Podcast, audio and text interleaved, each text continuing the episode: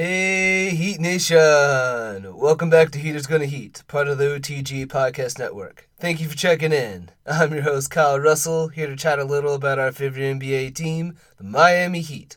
And thankfully, I'm here to talk about a very good week for Miami 3 0 week. That makes it the win streak four in a row, improves Miami to 16 and 15 overall record. First time all season that they have been over 500. Celebrations all around. And extra celebrations for Tyler Herro, who has had a phenomenal, potentially breakout week uh, over these last few games. But go through as we usually do, just go through the games real quick, take get some highlights, some takeaways from them.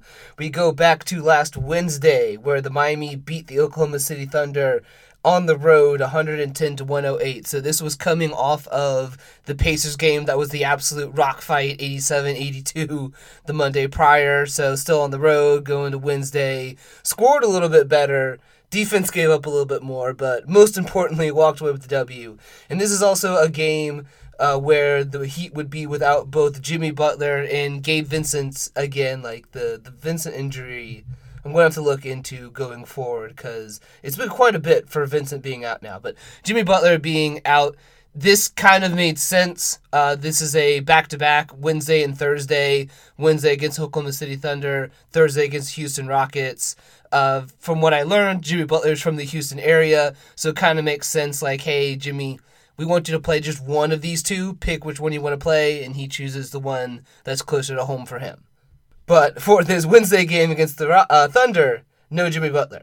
Uh, this was a game where Miami really got out ahead, uh, mainly off of their three point shooting, which is always fantastic to see, just to try to get some regression to the norm for what's been a pretty steep drop off so far in uh, three point shooting this year. But shot over 50% from three in the first half. We're able to build a 21 point lead at one point against the Thunder before going on giving up a 12 to 3 run to close out the first half. Heat would still be up 12 at least until the start of the third quarter. The Thunder went on a 10-0 run to just completely open it up. The third make it a game again. Back and forth all throughout the third. Heat managed to be up two going into the fourth. The fourth itself also a lot of back and forth. Pretty much came down to a tie game 108 108 ball in Tyler Herro's hands because our usual closer Jimmy Butler's not there. He's resting that night. So hey, Herro, now's your chance. Now's your chance, right? This is what he has always said he wanted. These are the moments that he wants to play for, and we got to see what he got to do with it. In this case, he rather than just try to settle for a pull up three or something like that, drove to a spot in the mid range, pulled up, absolutely drained it. Like I think barely moved the net to put the Heat up by two with five seconds left for a Heat win. And yeah, rolling right with that, you gotta talk about Tyler Herro in this game. 35 points to go along with uh, three rebounds, two assists, shooting 12 of 23 from the field, 9 of 17 from three. Just phenomenal three point shooting. A little bit from the line, just 2 2 from the line and one turnover, but really we're here to talk about the threes. It was a career high, tying career high for him in a three pointers made with nine, and a lot of them coming off of assists because that's something that we had talked about a few weeks back about how Herro needed to. I think that Herro needs to make more of an effort to be more of a catch and shoot threat. Well, he was more of a catch through threat tonight, and he tied a career high in uh, three pointers made. And lastly, for this game, real quick, shout outs to Victor Oladipo. Finished uh, 4 of 8 from the field, 2 of 5 from three point, 12 points overall. And Duncan Robinson, also 4 of 8 from the field, all of it from three, 14 points in total. Uh, stepping up to be solid bench contributors. That's 26 points between the two of them for a Heat bench unit that has been struggling in recent weeks. So that also helped to prop up the scoring. So you know, again, like we're just looking at this as you got that first win against the Pacers, you get that next win against the Thunder. Now you got to turn around. You have a road back to back against the Houston Rockets the following Thursday in a game that the Heat won 111 to 108. Very similar score. So yeah, second night of a road back to back. And while they would get Butler back, the Heat would lose way more. This would be a game that they would be without Bam Adebayo, Kyle Lowry, Gabe Vincent again, Victor Oladipo, and Dewayne Dedmon all those make sense. Lowry, second night of a back to back. Vincent still has injury. Oladipo, second night of a back to back. Dedmon, second night of a back to back. Those are three either old or more injury prone players. Bam looks like he tweaked his ankle a little bit near the end of the Wednesday game against the Thunder, so just being cautious in the Thursday game against the Rockets, go ahead and pull him out. So a game where it was primarily going to be a lot of Tyler Herro and Jimmy Butler, especially with like Bam, Lowry, um, yeah, and Oladipo all being out. But the game itself, fairly close game until about halfway through the second quarter. Miami broke out to open up a 14 point lead uh, at halftime. The big decider for this game in particular, Heat being plus eight on free throws with Jimmy Butler and Tyler Herro doing a lot of the, that free throw generation, and more so just limiting the Rockets. I think they only had like four free throws in the first half. So again, just like great job not fouling there mainly. Then as we got into the third quarter as well, Heat kept that lead. They brought in double digits most of the way, about until about two thirds of the way through the third quarter and then they found themselves on the wrong end of a 13 to 2 run. Heat only up one going into the fourth.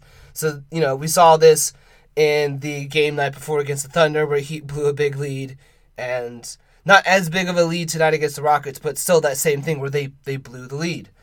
Uh, as we got into the fourth, the Rockets took a very brief lead before Tyler Herro nailed back to back threes to put the Heat up and then he continued to build upon that until they had a 12 point lead as well with about five minutes left. And at that point, they had 111 points, which, if you remember the final score being 111 to 108, tells you that the Heat did not score for the last five minutes of the game. Fortunately for them, they have an elite defense, and that managed to ride them out, um, surviving this game as the Rockets were, they just could not chip away enough uh, to tie it up or take the lead. But hey, Heat win. You still always take it. And kind of like before, like if you thought what Tyler Herro did the night before was good uh, against the Rockets, even better. Tyler Herro career high 41 points, along with six rebounds, two assists, a steal, a block. But the big one, 41 points on 13 of 20 from the field, 10 of 15 from three, 5 of 5 from the line.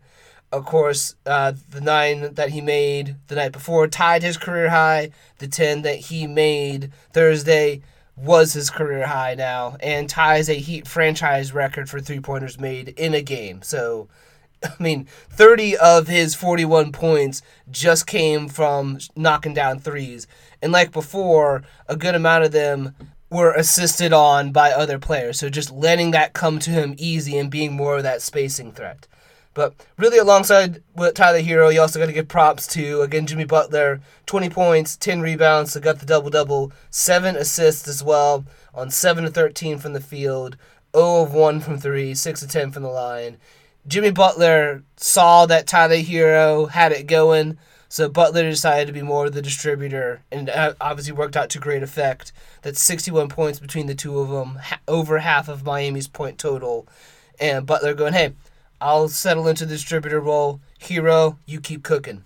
And yeah, winning formula.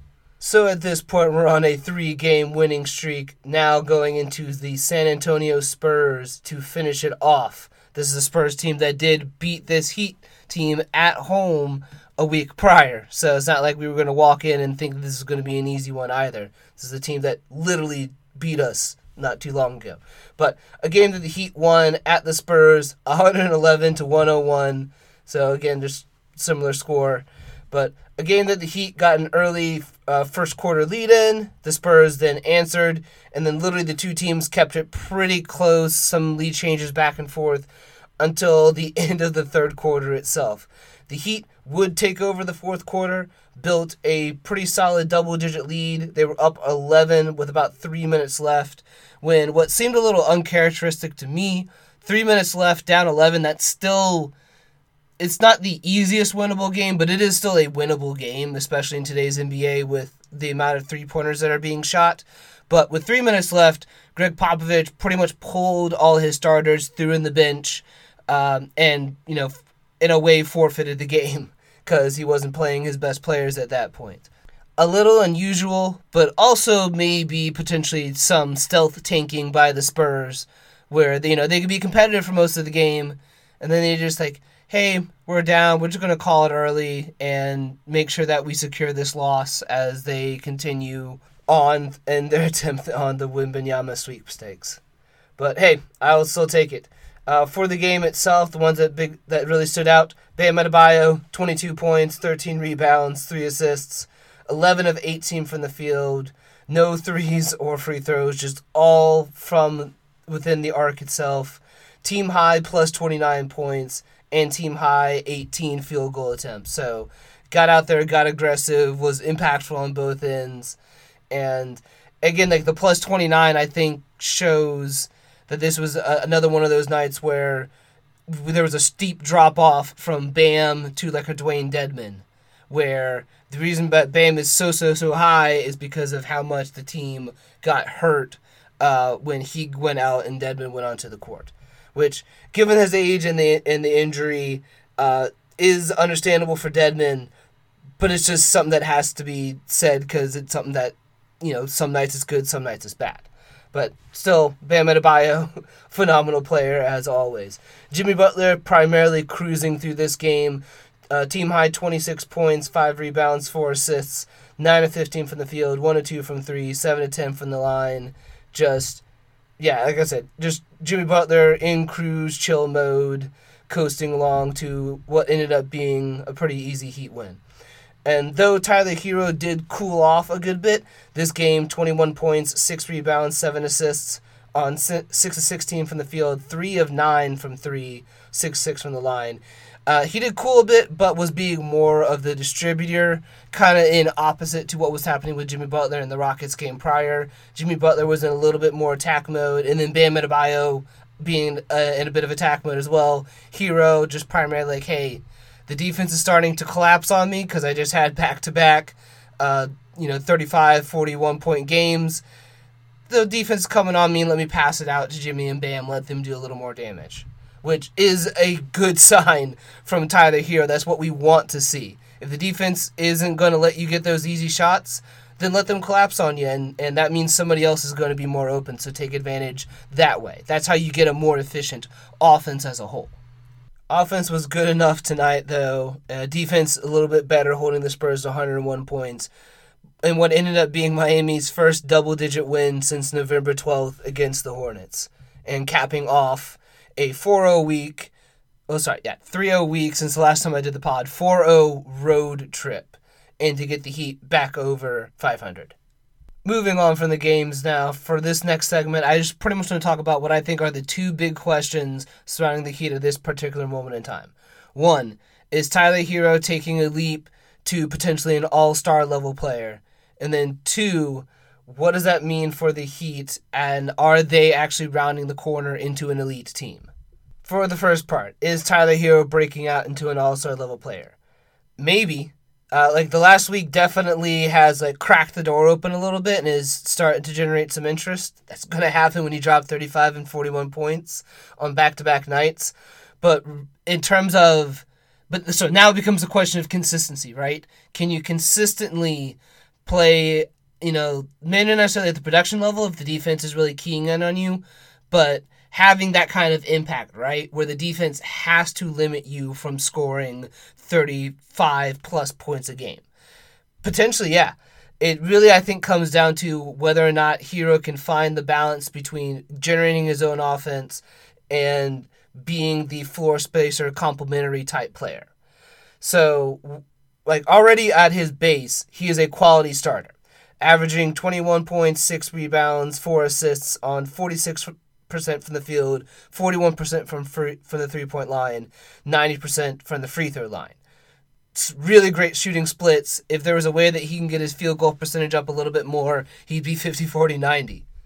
He is a legit three level scorer that can score in all variety of ways, whether that's through pick and roll, pull ups, catch and shoot, one dribble relocate, uh, pull ups from mid range, floaters inside moves, all of it. can even draw some fouls uh, on occasion. Not a great foul drawer, but has it just enough that the defense has to think about it a little bit. And then obviously we know he's just a knockdown three point shooter. So offensively has all kinds of gifts. Really, the big knock on Herro is that he is somewhat athletically limited, which he is still young and growing, so that is subject to change, but is not guaranteed to change. And that little distinction uh, matters a lot and kind of sways how you view his future. You know, I could see people saying, "Oh, this is the limit of what he is because he never gets athletically any better." And I'm going to lean more on the hopeful side and say he can get a little bit better. So maybe he's not quite as limited as you think. But athletic limitations aside, in terms of mentality and feel for the game, Tyler Herro is definitely elite. You he can see the angles, he understands where to be, and just as important, he has that like desire for the moment. like he doesn't sh- shrink or shy away from a potential game-winning basket. He does like what he did against the Thunder last week, where he says, "Hey, I'm gonna go get to that spot right there. I'm gonna rise up, and I'm gonna drain a very smooth jumper in your face for a game-winning basket." And then he proceeds to go do it. Which that ability to just get a bucket at the end of a game when defense is completely locked in and the moment is at its absolute highest peak that's one of the most valuable skills in the NBA, period. So even if Herro just continues to be what he is right now, he's still, at the very least, a quality starter level player. The thing is, he's continued to improve as a player. And even at age 23, he still has more room to grow. And the improvement has been on both sides of the court. So we, we already we've always talked about Tyler Herro as like hey, he's bad on defense. If he could just be neutral on defense, and he's so good on offense that that, that you know everything tilts in the positive direction when that happens. But the good news is he's starting to become neutral on defense. If you look at just some basic defensive metrics, which always take the grain of salt of defenses I think, very hard to statistically measure with our current statistics. But nonetheless, what we have available uh, defensive box plus minus. He's finally broken even at a dead zero. He was negative the first few years of his career. This year, he's a neutral zero. And in terms of defensive rating, He's averaging 110 this year, which reflects a steady decrease in defensive rating from his rookie season. Which, remember again, defensive rating lower is better because that means your opponent's scoring less points. I just bring these two up to say that, along with watching it as well, like, yes, he is still being targeted, but it's just not being as effective for opposing offenses to target Herro as it has been in years past, which I think reflects him becoming close to that neutral defender we've always hoped would be the next step for him on that end of the court. And then offensively, he just still continued to improve. Offensive box plus minus uh, has gone from negative at when he was a rookie to now a plus 2.9, which include if you include his defensive blocks plus minus is zero, zero plus 2.9. His box plus minus is now career high 2.9. Offensive rating has continued to improve. It's now up to 111. So this year reflects the first year that he is positive in total net rating. Offensive rating 111, defensive rating 110, net rating plus one. And he's continued to improve as a shooter.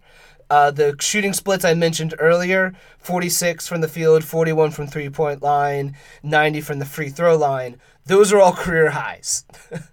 in terms of percentage. So obviously his true shooting percentage, which is based off of those three, also career high, almost 60%, which is like an elite number to, uh, to be 60 plus percent for true shooting percentage.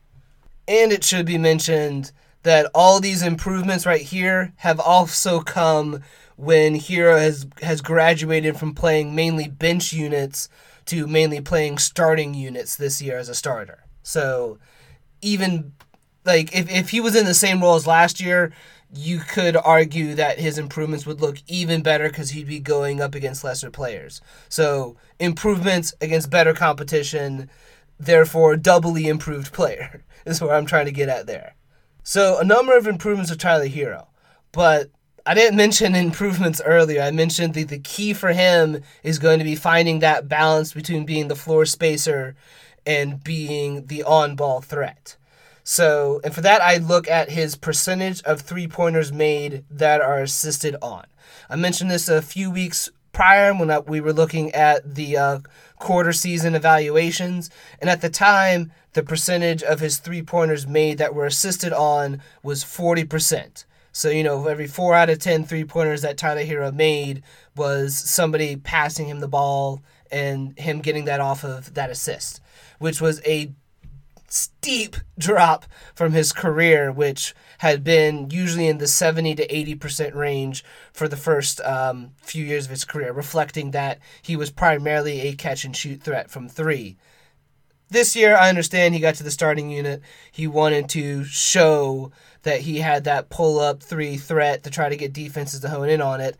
The problem, as I mentioned a few weeks prior, is how that can kind of give the defense uh, an easy way out where if I'm a defender and I know that you're not really too much of a catch and shoot threat, you're more of a pull up from three threat, well, then I can sag off of you. And even if somebody passes you the ball, I know I have the time to make up because you're not going to catch and shoot. You're going to try to dribble around or do something, and that'll give me the time I need to get back up on you. And now you, sure, you can now do your pull up three, but it's going to be a much tougher shot because I'm going to be closed in on you.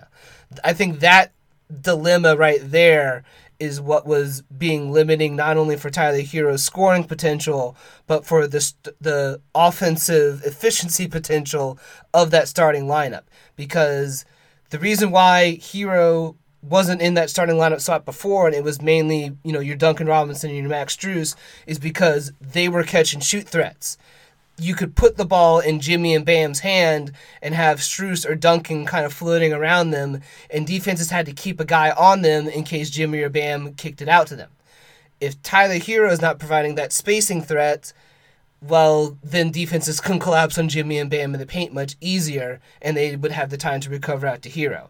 If he instead does like what he's done for the last week, where if you look at the last week, uh, seven of his nine threes in the Thunder were game were assisted on, six of ten in the Rockets game, all three from the Spurs game. That's being a catch and shoot threat. That's going to keep the defenses pulled out and keep a guy up on you. That's going to give, therefore, more room for Jimmy and Bam to operate.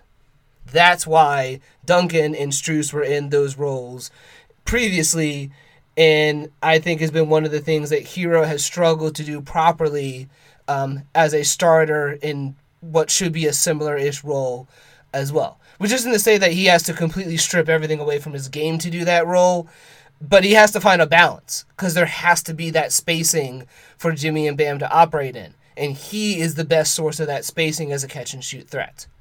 Herro has talked before about how it doesn't quite have the same feel for him to do catch and shoot. He likes to have uh, like to come off the dribble essentially. And I think where he's done a good compromise with this is kind of the the one dribble relocate uh, skill, where defender comes flying out, you just do one dribble to the side to get the defender go fly past you, and then shoot. That still counts as an assist, uh, just because it's one dribble. And still provides that space because now I, as a defender, like I can't sag off Tyler Herro because if I try to close out, he could just one dribble escape to the right or to the left. I don't know which way he's going to go. It's kind of like kind of like in soccer uh, when you're a keeper guarding a penalty kick. You don't know which way they're going to go. So in well in basketball terms, you would just stay up on Tyler Herro, which means you're not close to the paint. So Jimmy and Bam can do their thing. It's all synergistic. But it's also something that maybe this is also a little bit of growing pains thing where you know Herro having to learn how to tone it back a little bit, especially from like the two point range, because again, Jimmy and Bam are going to be primarily operating inside the three point line. And that reflects in the fact that his two point attempts are down from last year when he was primarily being the guy running the bench. And because of that, though, his three point attempt rates have gone up. He's about 50% of his shots are from the three point range now. And of the percentage of three pointers made that are assisted on, he has gotten that percentage from 40% earlier, like two weeks ago, to 58%. So a little bit closer to uh, like the 70% that his, his career average is at. I think he should be somewhere around, like I've mentioned before, like 55 to 60%. So he's right about where I, I would say I want him to be at. And now it's really about maintaining that balance. Like, the last week was an example of where that balance works out really well. Even in a relatively quiet game for Herro uh, against the Spurs, he sc- still scored 21 points and provided spacing with three three pointers that were assisted on.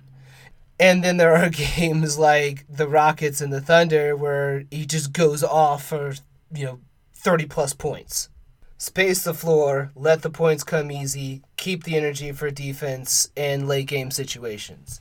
That's how Tyler Herro breaks out into an all star level player. So, a bit of a long answer to that first question. But now, the second question What does that mean for the Heat as and are they actually turning the corner into an elite team? This one's also a bit of a maybe. It's really about if they can start putting these pieces together against better competition. Which, not just throw any shade at the Pacers, I do think that they are defying expectations and look like a play-in level team this year. But the rest of the games in this win streak, when we talked about it this last week, they, they had to win all three of these games it was the three worst teams in the West. Like, if you're struggling to beat these teams, uh, you're in some serious trouble. And to a degree, they did struggle against these teams. Like, they blew leads in early in the Spurs. Uh, and then halfway through for like the Thunder and the Rockets. Like the Thunder one was especially egregious. They had a 21 point lead at one point, and they blew that. But on the other hand, they did still win the games. So you got to give them some credit for that. But then conversely, why were you in trouble in the first place? Well, counter argument, well, the Heat rested a lot of players, right? They did not have a single night where they had their full starting lineup for this last week. Either Butler was out or Lowry was out. Uh, Bam missed a game too. And then some players missing from the bench as well, like Vincent, for example, still still being out. So the point here is like you can do a little bit of back and forth about how how much this last week actually mean meant, right? Like to beat teams you're supposed to beat's a good sign, but you it, it at least indicates that the floor seems pretty high if you can rest a few players and still eke out wins against these because these are still NBA teams with NBA players. Like you can't can't discredit them. There are 450 of these jobs in the world. Those players on the Spurs, Rockets, and Thunder are part of that 450. Conversely, they are still amongst the worst ranking teams in the league, so you can't necessarily say that the ceiling seems very high. I will split the difference and say, you know, hey, it was a very it's a good sign that they were able to take care of these teams while still missing key players. The hope now is that this extra rest in December will help key players like Butler and Lowry and Bam, uh, you know, play against these tougher competitions and pick up, you know, maybe for lack of a better term, better quality wins uh, as we go through the rest of the month and then into January as we, as we face tougher competition. I will say though, having Herro play at this level definitely helps, especially once we get healthy. That makes it a little bit easier for Kyle Lowry to have his driving lanes, for Jimmy and Bam to have space to operate. Or it means Tyler Herro just continuing to go off until defenses learn to adjust. At the very least, it should improve Miami's offensive rating, which, for reference, is currently sitting at 26 in the league. Uh, still seventh, top 10 in defensive rating, 19th in net rating. The net rating does continue to trend upward, which is a good sign, but is mainly being pulled up by the defense, obviously, whereas the offense has struggled. So, if Herro has this balance and can help improve the offensive efficiency, I mean, just getting it out of the 20s into the 10s is would be a drastic improvement for this team. It would also help if you know some of Miami's other shooters like Strus, Vincent, Robinson could regress closer to their you know career averages and shoot a little better from three as well. But for the starting lineup, that spacing, that three point shooting is coming from Tyler Herro. So that's why I hope it would it would improve it a little bit. Overall, though, I think you have to say this Heat team is trending in the right direction. Again, getting over 500 for the first time all season. They were either losing or they had like one or two moments where they tied. That was it. Finally, getting on the right side of that. They're moving a little bit in the standings. I'm still going to withhold the in-depth standing talks for another few weeks but just to say that like right now they're hanging around like a 7-6 seed if the playoffs were to start today but we're not even halfway through the season which is why i say not to worry about it most important right now is trending in the right direction and getting over 500. So, for reference, I've used the 2020 to 2021 season several times. So, I wanted to just because it was a little bit similar, where deep playoff run, kind of a collapse due to injuries at the end, sluggish start the following season. And I wanted to just see how that season started in terms of like when did Miami get over 500 in that season. So in the 2020 to 2021 season, they did not break 500 until game 37, which, for reference, in that season as well, um, that was not a full 82 game season. It was a 72 game season. So it was game 37 of 72 games. So a little bit over halfway through the season. Miami got over 500 in 31 games. So less games in a longer season. Uh, you know, just to say that, hey, maybe this isn't quite as doom and gloom as that 2020 to 2021 season uh, ended up being. So fantastic. I'll take that. If there's one thing that is against Miami, though, it's remaining strength of schedule. So I looked up several sites and like via like Tankathon or um, I think it was like ESPN for for one of them. Essentially, all of them have Miami as a top five ish in terms of toughest remaining strength of schedule. So the rest of the games going to be very tough. And then, now this is skewed because they just had three of their easiest games against the three lowest ranked teams because that's traditionally how strength of schedule is determined is winning percentage of opposing teams. But conversely, to say that when we were talking earlier about, you know, is, are the Heat becoming an elite team? Well, maybe they got to do it against tougher competition. That tougher competition's coming up. So, to close out this episode, let's look ahead towards the next uh, week of games. So, like I mentioned, Miami finished up their road trip last week. They will now start a four game homestand. of games on Tuesday, Friday, next Monday, and then the, the end of the homestand will be the following Wednesday, which I'll go that into that game more specific uh, for next week's pod. But first up is tonight hosting the Chicago Bulls. The Bulls currently 11th in the East overall record 11 and 18. They've won only 3 out of their last 10 and are currently on a 4-game losing streak. This legitimately looks like a team that is just not heading in the right direction. They look about ready to to blow it up um, from all the reporting that I've seen. Uh, literally, as I was doing the prep for this podcast, there was a notification that popped up talking about how like Zach, their star Zach LaVine is not looking, not seeing eye to eye with the front office. So Obviously, that's not a good sign as well. Mainly just saying this all to say that this is a team that, for lack of a better term, can be taken advantage of because of the way that their season is going. In addition, Lonzo Ball out for them. Uh, it's one of their best Uh, perimeter defenders. So that means Alex Caruso will have to either pick one of Jimmy Butler or Tyler Herro. So I would expect that the other one go off a little bit, right? Like if he's mainly sticking to Herro because Herro's been hot lately, well then Jimmy Butler go play bully ball and Herro be more the distributor. Or if it's vice versa, well shoot, Herro go cook while Caruso sticks around on Butler. I would think that the matchup would probably be a little bit easier to have Caruso on a herro. just the physicality matches up a bit better. Not that Caruso's weak by any uh, measure, but you know Jimmy Butler has a little bit size and power advantage. So I think the Bulls would be better suited for that. So maybe expect more of a big Jimmy or a Bam night. But overall, I'd say definitely winnable game. Then up next, the Heat will host the Indiana Pacers. Hey, we saw them recently.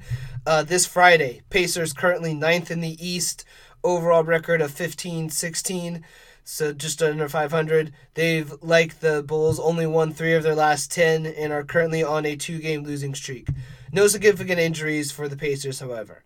So uh, the Pacers, like I mentioned a little bit earlier, um, they've had. I do think they're a good team. I think they're a play-in level team, but I think so far in terms of the season up to this point, they've had a little bit of an overperformance. Like they were up there at top of the East for a little bit, and then like I mentioned, three won three of their last ten, so they're starting to drop because of that uh, maybe just coming back to earth. But I think they're about near bottom level for them.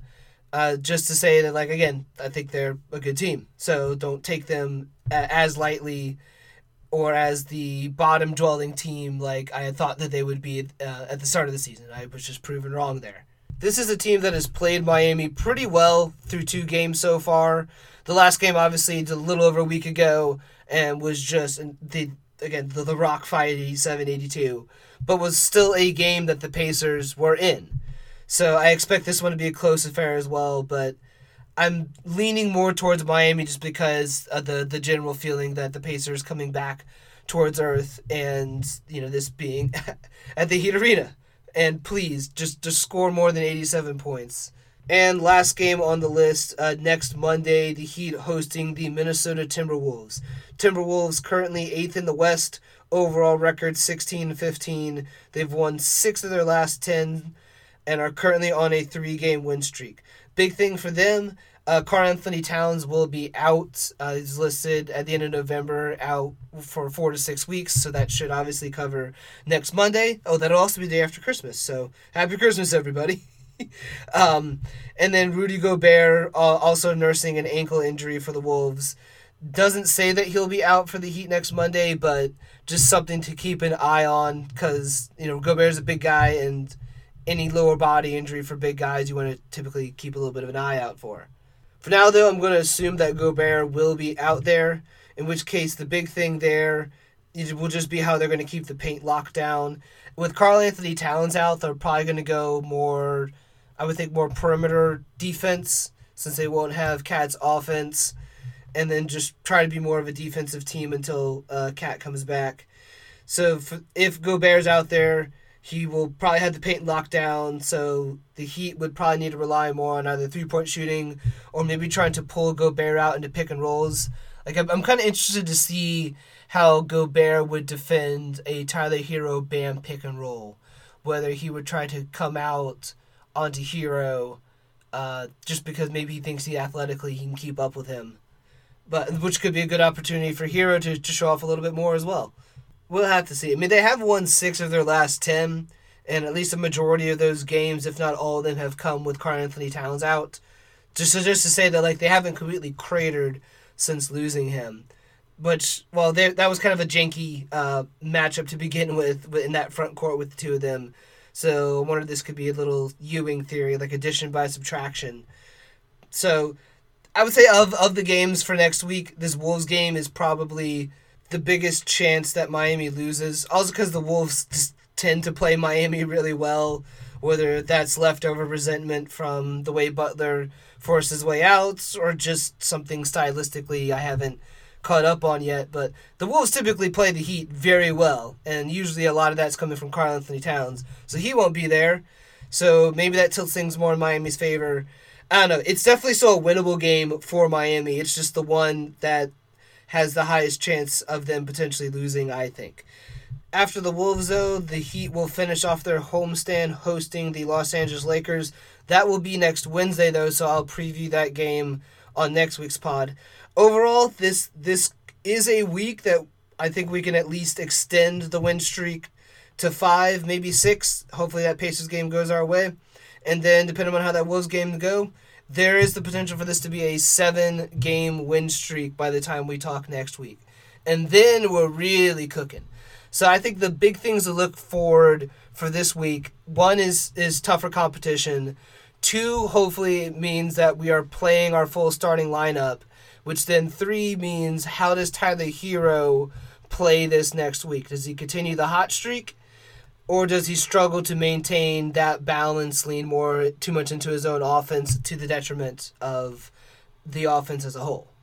But for now, I do thank you for hanging around. That'll be all for this episode. Please, if you can, follow the pod at Heaters Heating on Twitter and myself at Kyle underscore B underscore Russell.